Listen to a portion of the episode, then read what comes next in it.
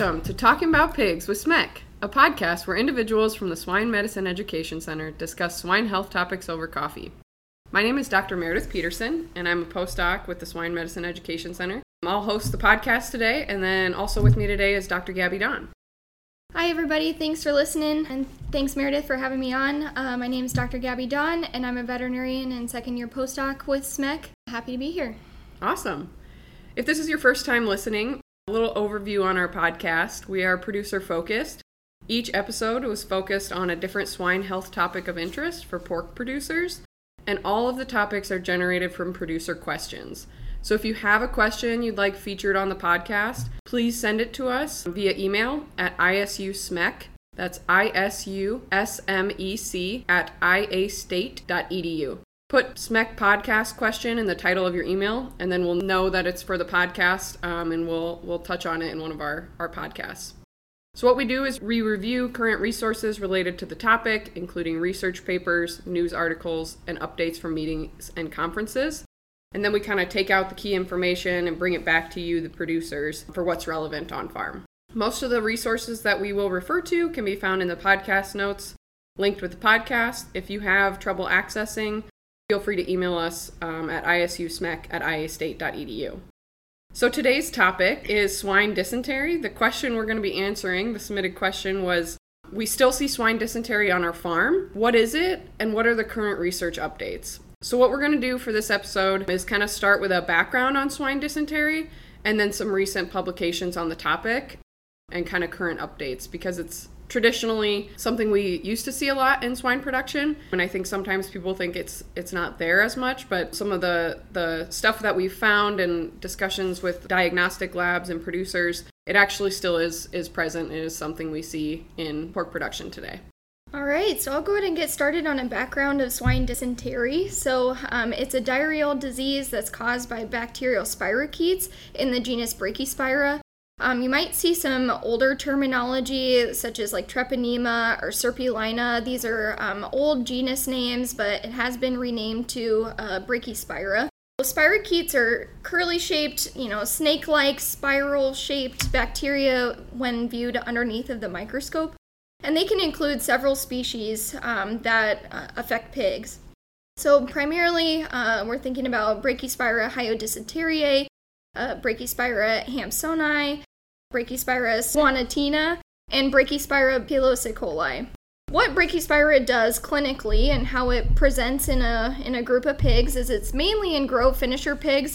Sometimes we can see it in adult animals as well, and it can be seen in nursery pigs, but less frequently. It starts out with yellow, soft uh, to gray feces, and then in a few hours or a few days later, large amounts of mucus, with flecks of blood and feces, which progresses to blood, mucus, and then shreds of white mucofibrinous exudate. And so, what it'll look, what mucofibrinous exudate looks like is these uh, white kind of strands that are white to yellow-ish within the stool. Pigs usually recover over several weeks, but growth rate remains slowed in some cases, you might even have some pigs that are subclinical, but you will still have that slow growth rate um, within those pigs. And so, how do we, what do we do? How do we control this? The typical approach is to try to eliminate through treating with medication and intense cleaning and disinfection. Uh, Brachyspira species, they tend to be um, pretty persistent in the environment, and so it's really important to um, get some cleaning and disinfection and making sure it's you know, a really thorough clean and disinfection. In some cases, they will do a herd closure, and in some repopulations, if they're not able to completely uh, remove it from the herd. And then some common treatments for Brachyspira hyodysenteriae or just Brachyspira in general is tiamulin, tylosin, and lincomycin, and those are available in the United States. And then we also have another drug, valnemulin, which is an, a Europe specific drug you know, understanding biosecurity is a really important part of this as mice, rats, and some birds and waterfowl are reservoirs and they can carry those bacteria. So rodent control is, is important. Yeah, I think that's a really good kind of summary of what the disease causes and how we control it.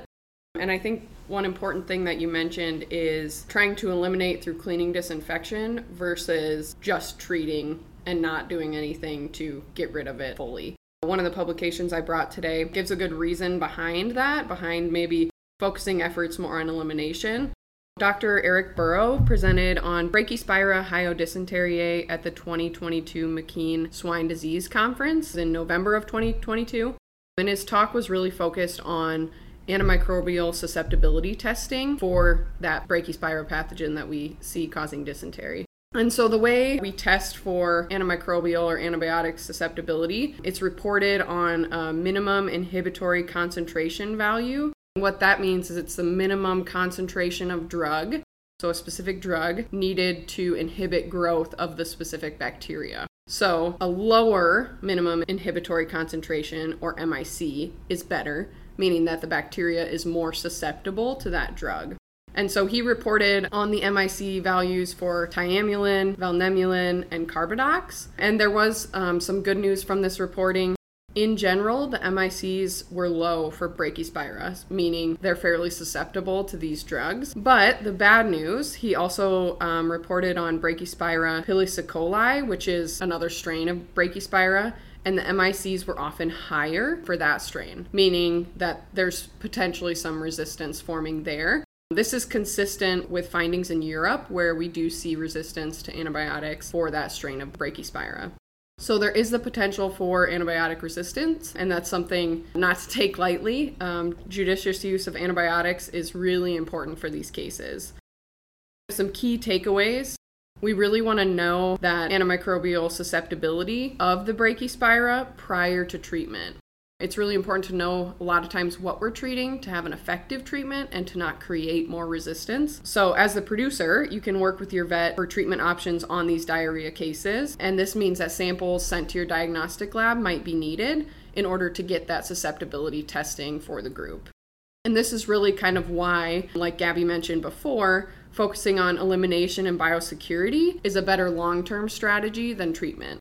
Now, treatment is definitely necessary um, when you're when you're breaking or or have sick pigs with brachyspira, but it's important to kind of look at that long-term goal through elimination and biosecurity protocols.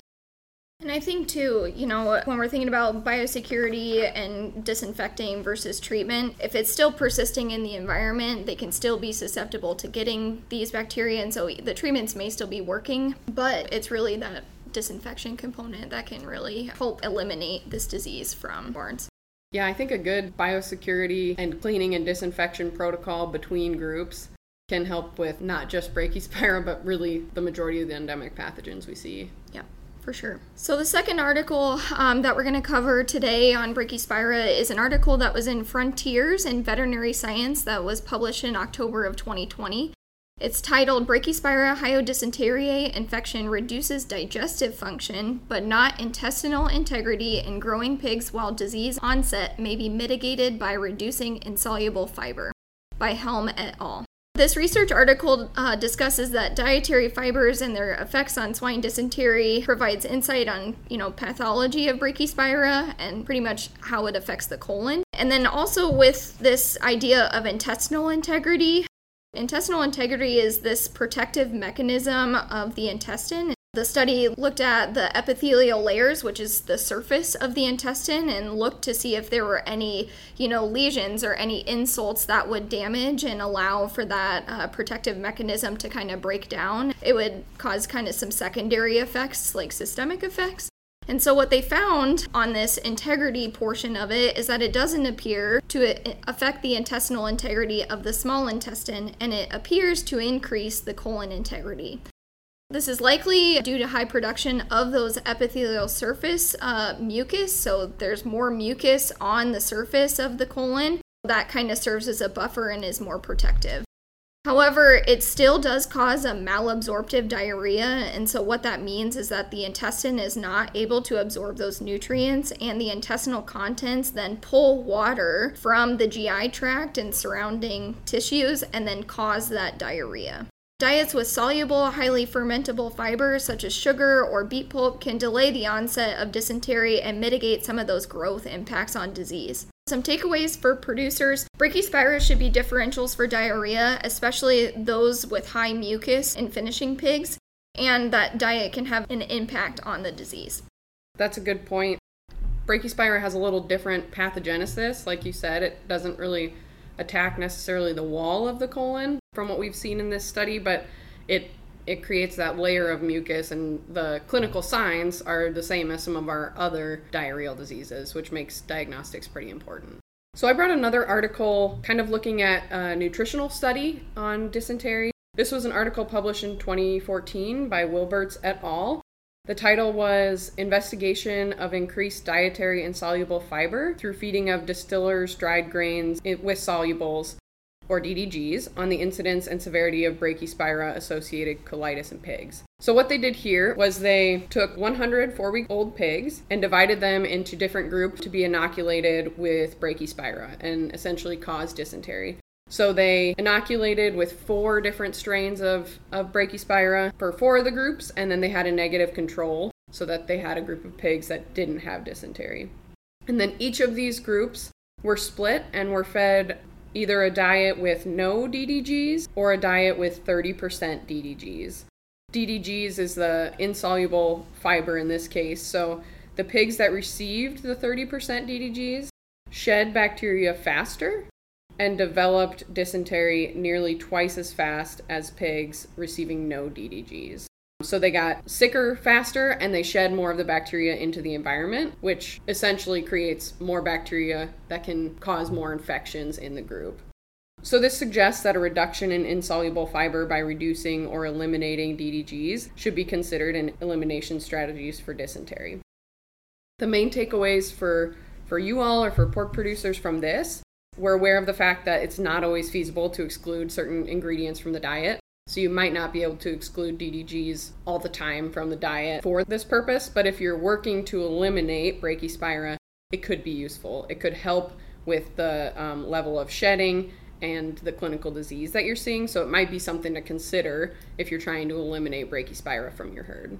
In summary, we still see Brachyspira. Um, it has potential for antibiotic resistance. We've kind of talked about it's seen in Europe, and some antibiotic susceptibility testing is critical in maintaining those susceptibilities and making sure we're not increasing antimicrobial resistance in these cases. And that diet can impact disease, and so increasing the soluble fiber in the diet can delay onset and then limit those growth impacts on the disease.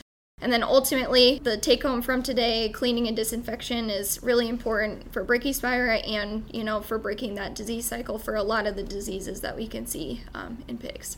Awesome. Well, we hope that you guys learned something about what dysentery is, clinical signs, and, and kind of current research on the topic. As usual, all discussed resources and summaries can be found in the podcast notes associated with the podcast. If you have any trouble accessing, or if you'd like your question to be featured on one of the podcasts, please email us at isusmec at iastate.edu. Please share this podcast and watch for our next episode. We'll discuss other questions relating to swine health. Hope you have a great day and week. Thank you. A special thank you to Iowa Pork Producers Association for making this podcast possible through their sponsorship.